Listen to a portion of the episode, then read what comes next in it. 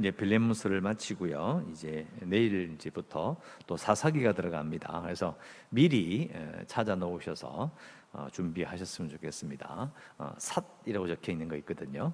어, 준비하셔서 사사기를 들어가도록 하겠습니다. 오늘 빌레몬스를 우리가 읽었는데요.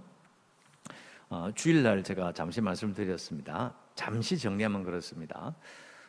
예나 지금이나 이제 종이 있었던 시대는 종은 재산이기 때문에 어, 종이 없어지거나 아, 종이 주인에게 어, 손해를 입히게 되는 그런 상황이 발생하면 지금과는 완전히 다르죠. 충분히 종이 어, 주인의 재산을 가지고 도망을 간 경우에는 사형도 가능하다라는 것이 당시의 어, 법이었다고 합니다.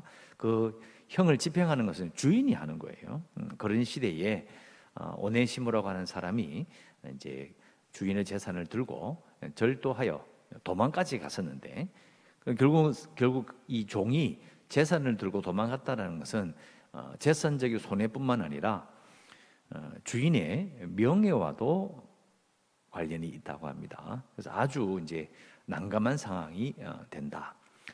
그런데 이제 전도 여행을 떠났던 바울이 감금된 상태에서 한 사람을 이제 전도하게 됐고 그 사람이 온전히 예수를 믿게 된 거죠. 회심했다고 합니다. 회심해서 이제 바울과 함께 아, 전도도 하고 동력을 한 것으로 추정이 됩니다.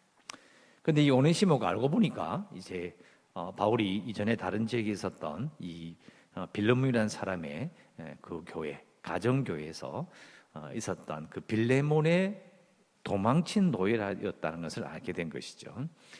그런 상황이다. 라는 것을 알고 빌레몬스를 꼭 읽어야 합니다. 어, 특히 오늘 15절 말씀을 보시면요. 아마 그가 잠시 떠나게 된 것은 너로 하여금 그를 영원히 두게 함이니 자, 그가 잠시 떠나게 됐다. 사실은 도망쳤다는 말이잖아요. 근데 바울은 이것을 한글로 번역하면서 그가 잠시 떠났다라고 표현합니다. 이 쓰는 용어가 바뀌었죠. 도망쳤다고 말한 것이 아닌데 그냥 떠났다. 그런데 요걸 원어나 영어로 보면 그가 사실 원래 사실은 오네시모가 자기가 내가 도망가야 되겠다. 자기가 나간 거잖아요. 그런데 한, 한글 말고 영어나 원어로 보면 이 뭔가 다른 존재가 떠나도록 역사했다는 느낌이에요. 수동태로 쓰여져 있어요.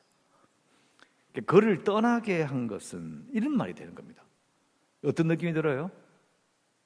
예수, 하나님 믿는 사람은 아는 거예요.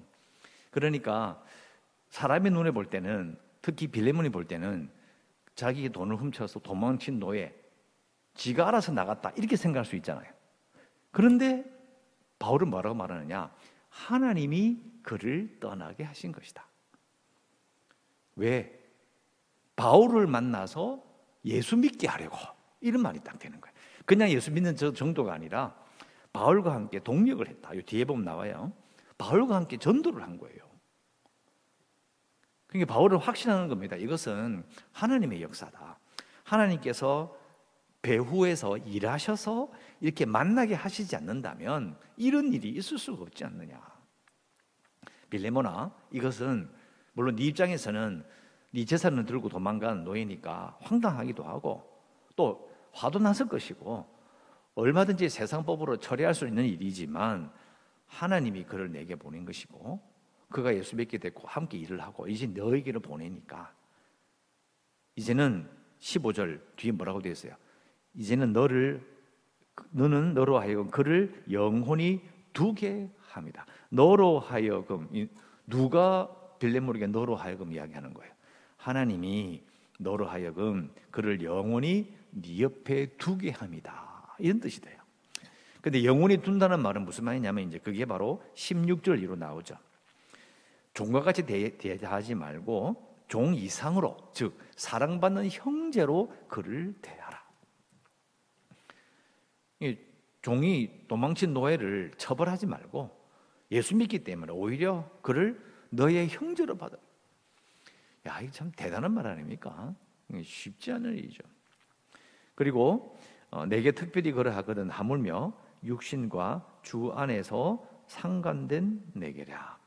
즉 오네시모가 바울에게 정말 특별한 존재라는 거예요. 예수를 전, 전했는데 그 사람이 예수를 믿게 되고 그 물론 믿게 되는 것은 바울이 자기가 믿게 만드는 게 아니고요. 하나님의 역사하셔 가지고 변화되는 모습과 자기와 함께 복음을 위해서 일하는 그 모습이 너무 특별했던 거예요.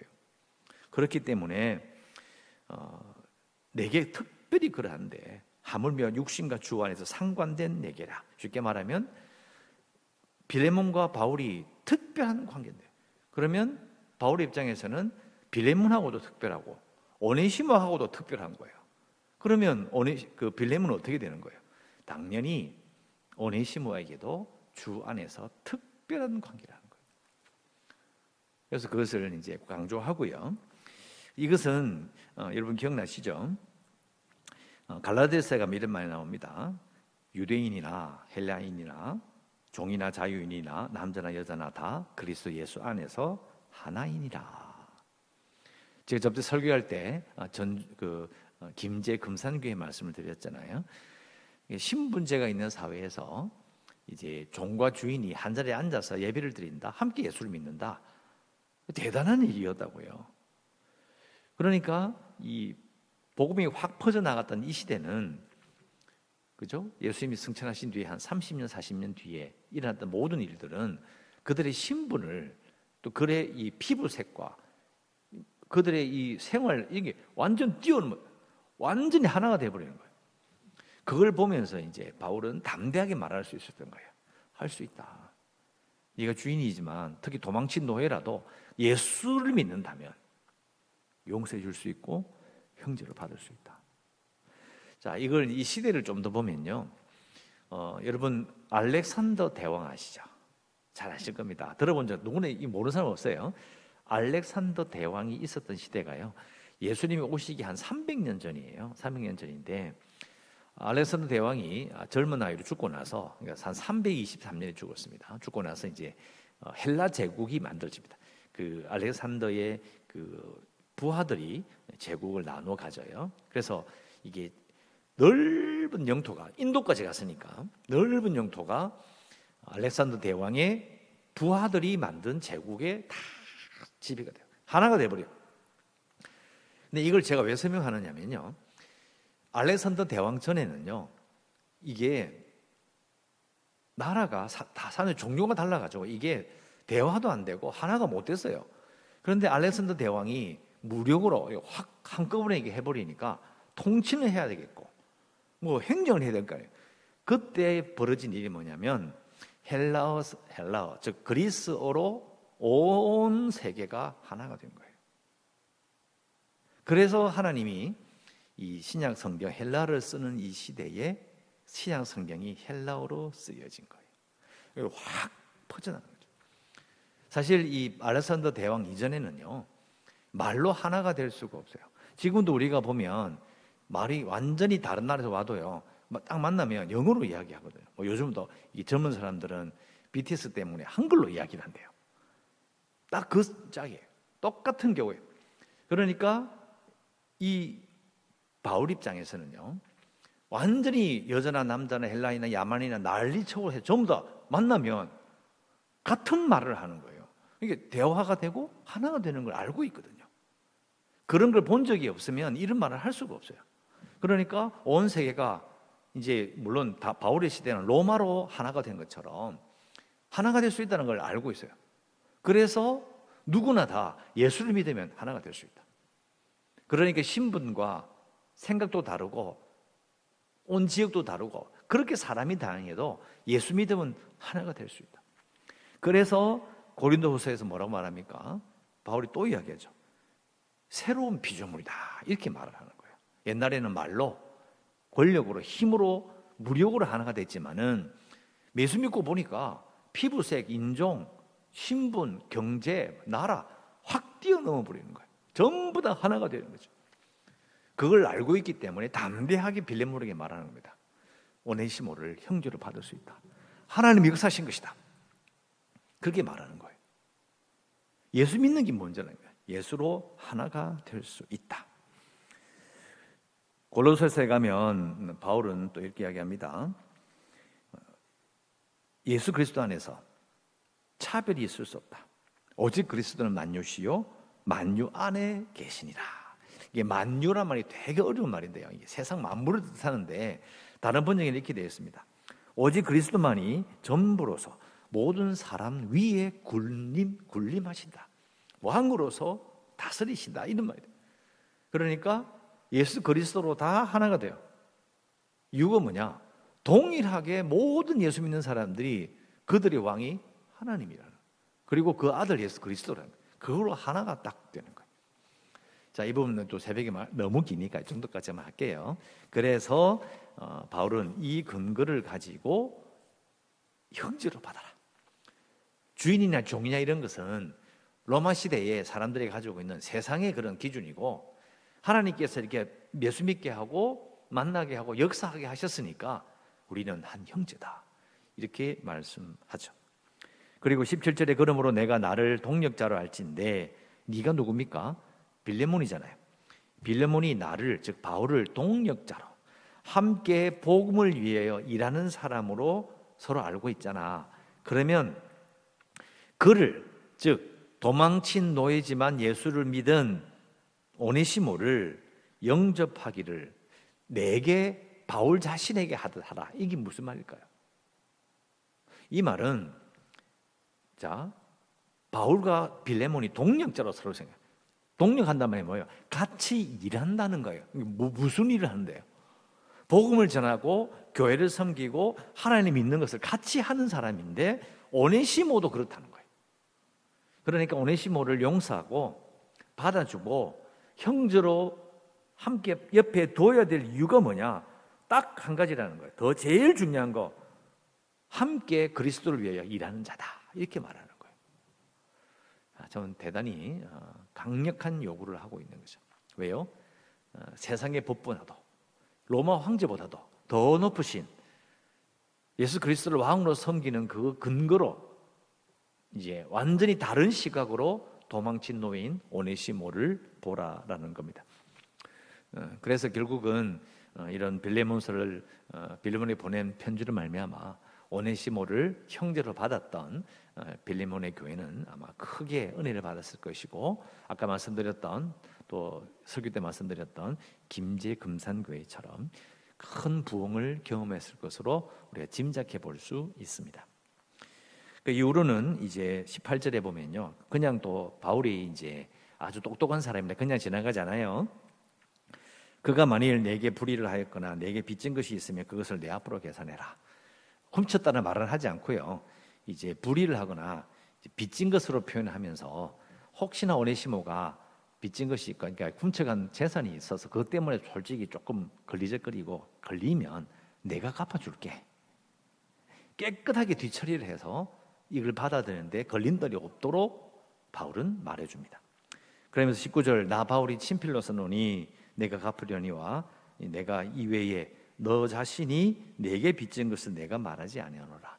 빚단 말이 뭔지 뭘 빚졌는지는 정확히 나오진 않지만은 뭐 돈일 수도 있고 아니면 아, 복음을 전한 복음을 받은 자기 때문에 복음의 빚진 자가 될 수 있죠. 어쨌든 간에 개인적으로 둘 사이에 있었던 건 말하지 않 테니까 중요한 것은 내가 너 네가 오네심을 받는데 마음이 불편한 그 돈의 문제도 내가 책임을 지겠다. 빌레모나 오네시모를 받아줘. 이게 진심으로 어, 정말 정성을 다하여 빌레모에게 말을 하고 있는 것입니다. 그 이후로는 이제 5절 20절 오 형제여 나로 주 안에서 너로 말미암아 기쁨을 얻게 하고 내 마음이 그리스도 안에서 어, 편하게 하라. 21절 너는 내가 순종할 것을 확신함으로 내가 쓴노니 내가 내가 말한 것보다 더 행할 줄을 아노라. 빌레몬의 인격과 그 믿음을 잘 알기 때문에 이렇게 표현했고요. 그 다음에 이제 22절 오직 너는 나를 위하여 숙소를 마련하라. 이제 미래의 계획을 가볼 계획을 말합니다. 어, 이루어지지 않는 것으로 보지요. 그래서 오늘 읽은 말씀을 보면서 우리가 어, 기도할 수 있는 것은요. 우리의 교회가 예수 안에서 하나가 되는 교회가 되어야 돼요. 기도를 왜 이렇게 해야 될까요? 예수 그리스도 안에서 하나가 아니었으면 빌레몬은 오네시모를 받지 않습니다. 바로 처리해 버리죠. 사람을 처리한다고 말하지 않습니다. 종은 사람이 아니었기 때문에 처리해버리면 돼요. 재산이니까. 근데 그리스도인이 하나기 때문에 세상의 그런 기준과 세상의 판단을 뛰어넘어 버리는 거죠. 마찬가지로 지금 우리의 교회도 필요한 건요. 그리스도 안에서 하나가 되는 겁니다. 하나가 되는 거예요. 뭐 몸 아프다고 부끄러워서 안 오고 가난하다고 안 오고 집에 있어 안 오고 여러분 교회 가요.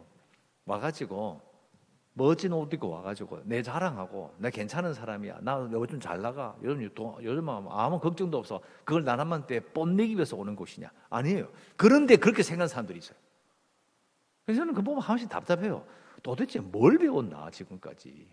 40년, 50년 신앙생활 하면서 도대체 무슨 생각을 가지고 신앙생활 하나? 종이나 자유인이나 여자나 노예나 모든 사람들이 예수 믿는 그 하나만으로 하나가 딱 뛰는 곳이 그것이 세상을 이기는 힘인데 모르는 거예요. 유교적인 것이 있는 거죠. 내가 높은 사람이고 잘 되고 좋은 옷 입고 신분이 좀 되니까 아니 김제 근산교회에 그런 역사가 있어도 무슨 의미인지를 잘 모르는 거예요. 기억하십시오. 예수 안에서 하나 되는 거예요. 예수님 외에는 다른 구별은 여잔지 남잔지 아이인지 잘 사는지 못 사고 건강한지 아픈지 이런 것만 아무런 상관이 없는 거예요. 누구든지 예수 믿는다는 그 이유 하나만으로 올 수 있는 곳이 교회인 거예요. 우리의 교회는 예수 안에서 하나가 되어야 한다. 그리고 예수님께서 다스리시는 교회가 되어야 된다. 자, 그 말씀드린 것처럼 어, 갈라디아서나 골로새서에 나오는 교회를 향한 어, 바울의 고명 가운데, 바울의 고백 가운데 나오는 내용이죠. 그런 교회가 빌레몬의 교회였기 때문에 빌레몬서를 마무리하면서 우리 교회가 예수 안에서 하나 되고 예수님께서 다스리시는 교회 되기를 원합니다라고 우리는 기도할 수 있습니다. 또 계속해서 우리 교회를 위해서 계속 기도하시고 재개발과 코로나19 극복을 위해서 연약한 성도들과 주례과 아이들 아, 그리고 성교지에서 또 계속 기도해 주시고 어, 날씨도 덥고 또 코로나로 여러 가지 어려움이 있지만 그래도 아, 또 8월 예, 달도 시작했으니까 또 기쁜 마음으로 오늘도 힘차게 살아가는 어, 성도들 되시기를 주의 이름으로 축원합니다. 기도하겠습니다.